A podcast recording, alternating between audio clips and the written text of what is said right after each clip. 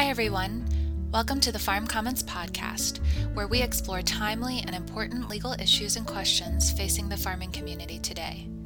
For community based farms with a focus on sustainability, managing legal risks is especially important, as many innovative farm enterprises, like community supported agriculture programs, on farm suppers, and gardening classes, and unique arrangements for land access and employment, do not fit neatly into our legal system, leading to vulnerability.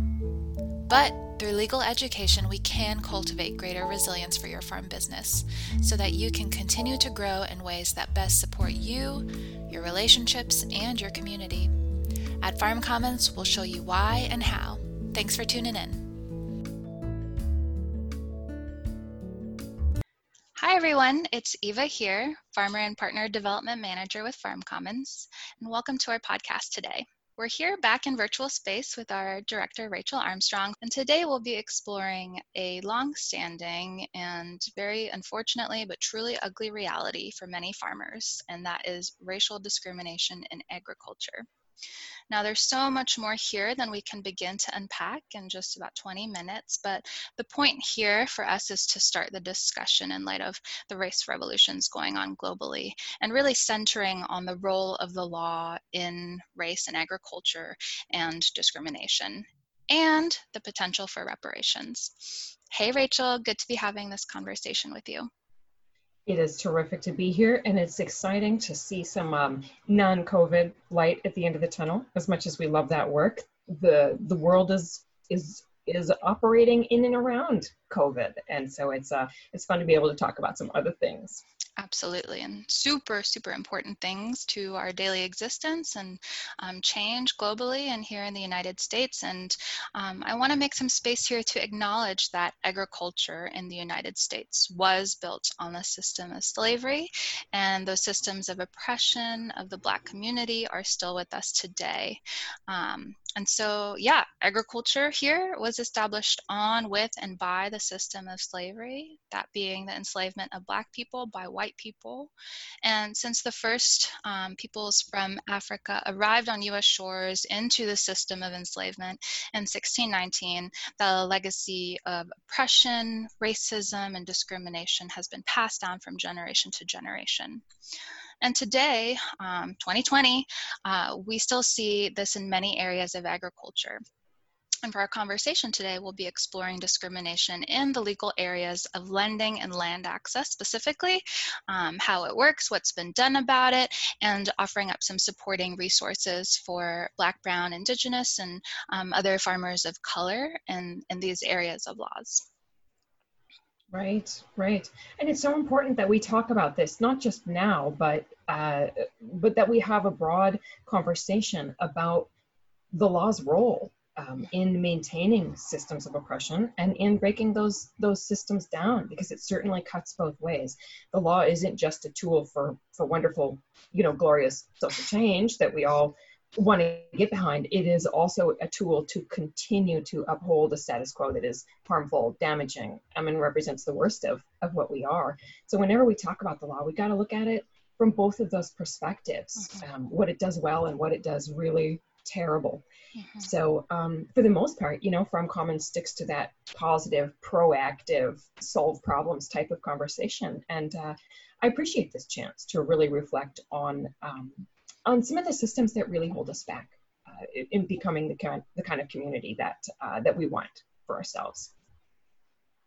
Mm-hmm. You brought up the particular subject of discrimination and lending. I think that's a really important one to, to talk about because agriculture is a capital intensive industry and access to capital is really essential um, to be able to farm successfully over time. Can you tell me a bit more about how we have seen uh, discrimination and systems of oppression within lending? Yes, and especially related to agriculture. Um, the most notable instance of this was in in the law, um, in the Pigford v. Glickman case um, from around the 1990s, 1999, um, where I mean, really, this started like way before 1999. After the Great Depression, um, African Americans were overlooked and discriminated against in many programs established to help struggling Americans in various sectors of the economy. And for for this case specifically, it was in agriculture. Um, black farmers in rural communities who were farming right alongside white farmers um, and were farming the same things and um, similar crops and similar scales were pursuing loans crop loans to support their farm businesses and um, were those those black farmers were receiving loans at a lesser rate not on time at later times than their white counterparts and so um, uh, a farmer stepped up um, to, to make this trend be known and his experience, and that was Timothy Pigford. And um, the, the attorney that he was working with was like, all right, well, let's see, you know, where else is this going on? And, and they essentially went on a tour of the Southeast and um, I think even parts of the Midwest to see, you know, what other or who other Black farmers were experiencing this same um, discrepancy in lending. And it turned out to be a whole heck of a lot of Black farmers, like in the hundreds of farmers um, and still more and more are becoming known even today. And so um, Pigford v. Glickman was the class action lawsuit that came came about from from that on the ground um, story harvesting of Black farmers' experience and, discrimination in lending. Um, and I say discrimination because it, it, it, was found that there was a difference in how um, farmers were being treated through the lending process through USDA, specifically Farm Services Agency, based on race. So white farmers were being treated differently black, than black farmers. Um, and so the class action lawsuit was led by black farmers against the USDA to address racial discrimination in those federal programs, um, specifically lending programs administered by FSA. And so it's actually the largest civil rights um, settlement case in, I think, all of US history. It's set, settled for $1.2 billion um, in 1999, and following farm bills actually appropriated money specifically for Pigford payments. Um, and there was even like a follow-up case because the class of affected black farmers just kept growing and growing um, so that is that is one of the seminal issues and also cases to look at regarding discrimination in lending. Thank you. That's a that's a great summary and such an important part of our history that we that we understand. If a farmer comes up to you today and says, "Hey, I I'm wondering if an experience that I had has an element of you know discrimination to it, or I have concerns. I have concerns about about you know how I'm being treated what would you say to a farmer like that? What opportunities, what organizations are available to help folks move forward? Yeah, great question. Like, what can, what resources are available if a farmer is going through this? Um, here in North Carolina, we have an organization, the Rural Advancement Foundation International, RAFI. Um, or RAFI USA, and they have been around for many decades and have been very active in the Pigford v. Glickman case. And they have a, um, established a farmer hotline that folks can call into to reach out um, to their staff if you are a farmer experiencing discrimination through the lending process or um, other other related issues on the farm. Um, it could be um, not just like crop crop loans, but disaster assistance if you're encountering issues there. Um, really, it's it's considered a, like a lifeline for farmers. And I will be dropping the um, link to information about RAFI's Farmer Hotline in the show notes, as well as the phone number. Um, and actually, over in Minnesota, where Rachel is, there's the Farmers Legal Action Group, um, which is another great resource. And they were were like some of the leaders of the, the Pigford v. Glickman case and organizing farmers to give testimony and get that moved through. So two really excellent organizations to pursue for support if you if you feel like you are encountering discrimination as you pursue um, loans and support through your your county farm service agency office or, or other USDA programs. Absolutely. And Farmers Legal Action Group sometimes goes by the acronym FLAG. Um, and uh, and Flag has a, has a hotline as well as as well as lots of print resources on their website that folks can um, can access um, and really take advantage of their incredible expertise and you know decades long dedication to making sure that um, communities have equal access to the resources um, of lending um, and of USDA and federal programs. So they've just done incredible work. Um, and uh, Farm Commons, in many ways, you know, stands on their shoulders when we do our work because they've been doing farmer education of this type for, for an incredible um, period of time and have such a such a strong legacy that they're leaving. Mm-hmm. Absolutely. And just a note on those two organizations, RAFI and FLAG, although FLAG is in Minnesota and RAFI is in North Carolina, they are nationwide organizations. So right. those hotlines are available to you wherever you are in the 50 states. Absolutely.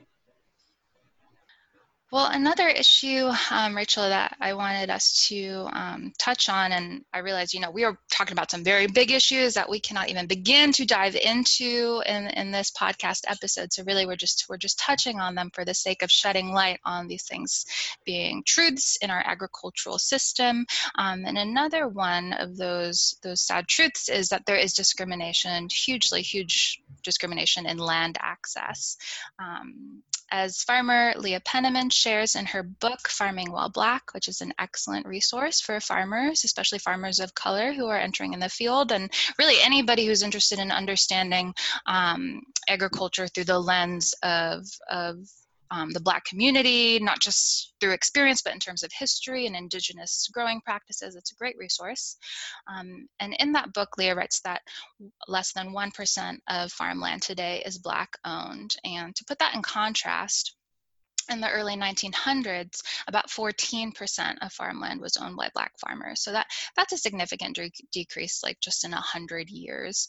Um, and as the Family Agriculture Resource Management Service, or the FARMS, um, and a great organization, also national, um, states land loss is an epidemic that has plagued Black farmers and landowners. Every month, 30,000 acres of Black land ownership is lost, primarily due to non payment of property tax, eminent domain, unprofitable business models, discrimination, generational outmigration, and lack of estate planning. So clearly, there are many contributing factors to this broken and very unjust system of land access for the Black community. And we're going to um, just zone in onto one of them. Again, you know, podcast episodes, so we're going to do the best we can in the time that we have.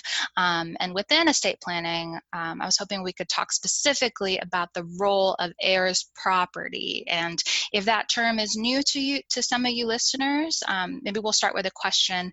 Rachel, what is heirs property? Great question. So, so heirs property is a shorthand phrase that refers to what occurs when land is is passed down to to another generation without a will. So, as you know, um, if you die um, without a will, um, your land goes to your heirs, and it's it's passed down to all of your heirs you know, we, there's because there's not a will that says, you know, Johnny gets so and so much and Susie gets X, Y, Z. Um, the law is by default going to try to split that between um, all of the eligible heirs, which depends on state law who exactly that is. So then, then those folks come to uh, co-own that property together. And let's say this happens multiple times in a generation, you know, then the, the heirs come into ownership and then they pass and leave it to their heirs over time we can end up with with dozens or hundreds or even some situations where we have a thousand individuals that all own a parcel of land that has been in the family for generations and generations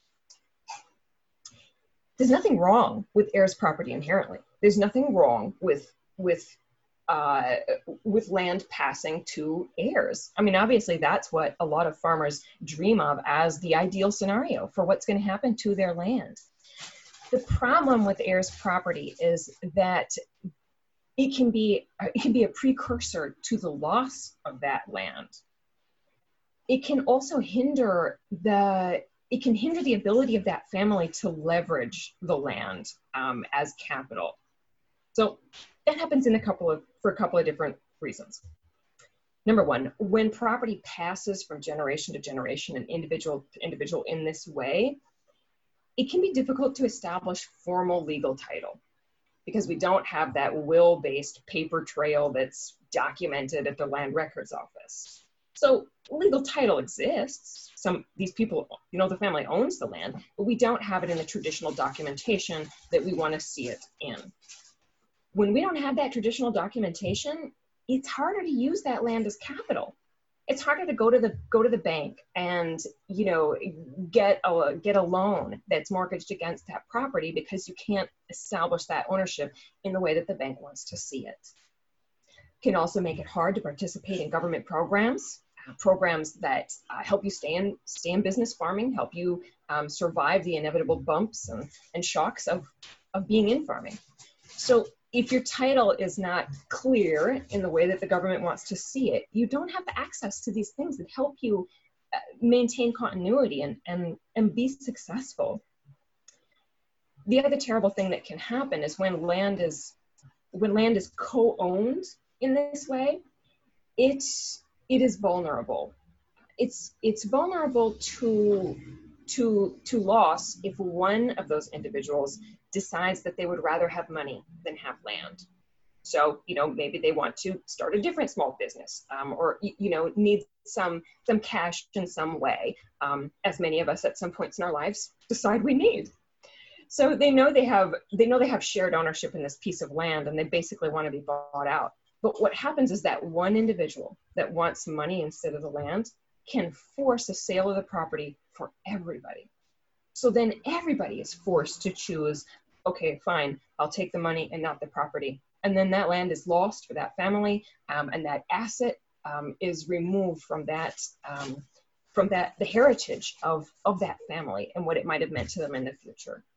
So that ability to force a sale, called a partition sale of tenancies in common. Those are all, you know, the legal words. If anyone wants to look it up or dive into it, it has become a problem for uh, for landowning families that want to preserve that that asset over time, even when they have dozens or hundreds um, of owners. So those are some of the ways that that heirs property comes into being and how it can have it can have a problematic effect um, on land ownership over time.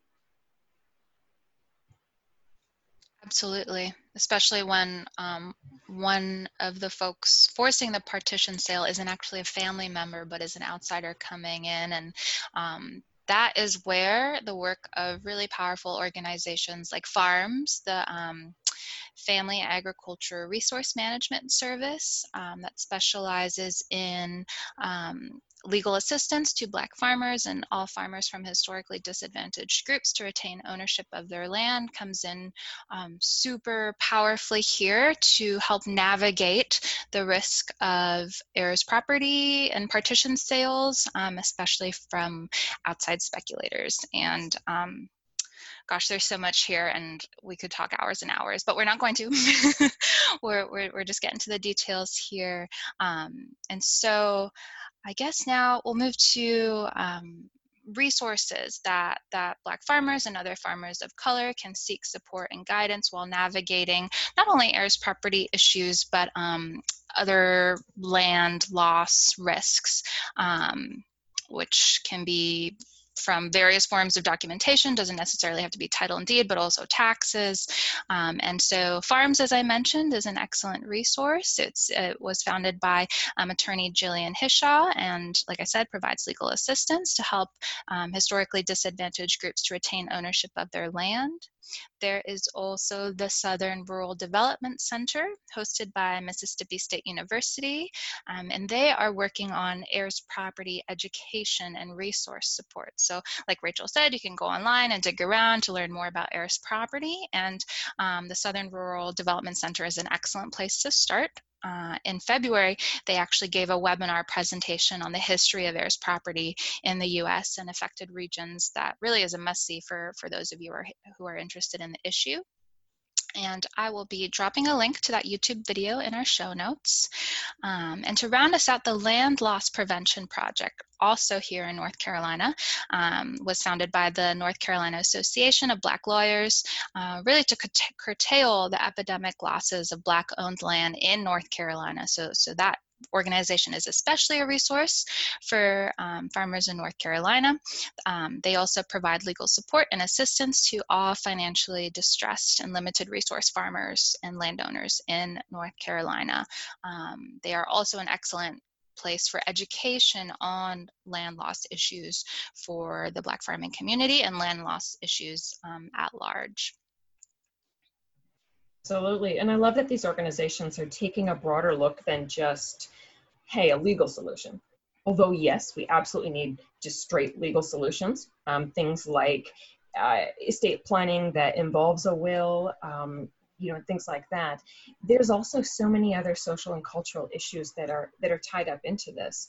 There are reasons, good reasons, why uh, minority communities, black communities, um, aren't using wills or aren't working with traditional attorneys to manage um, the succession of land in traditional ways. Um, those good reasons need to be listened to and need to be acknowledged and make sure that the solutions that we're providing are actual, authentic uh, things that solve problems that real people are experiencing.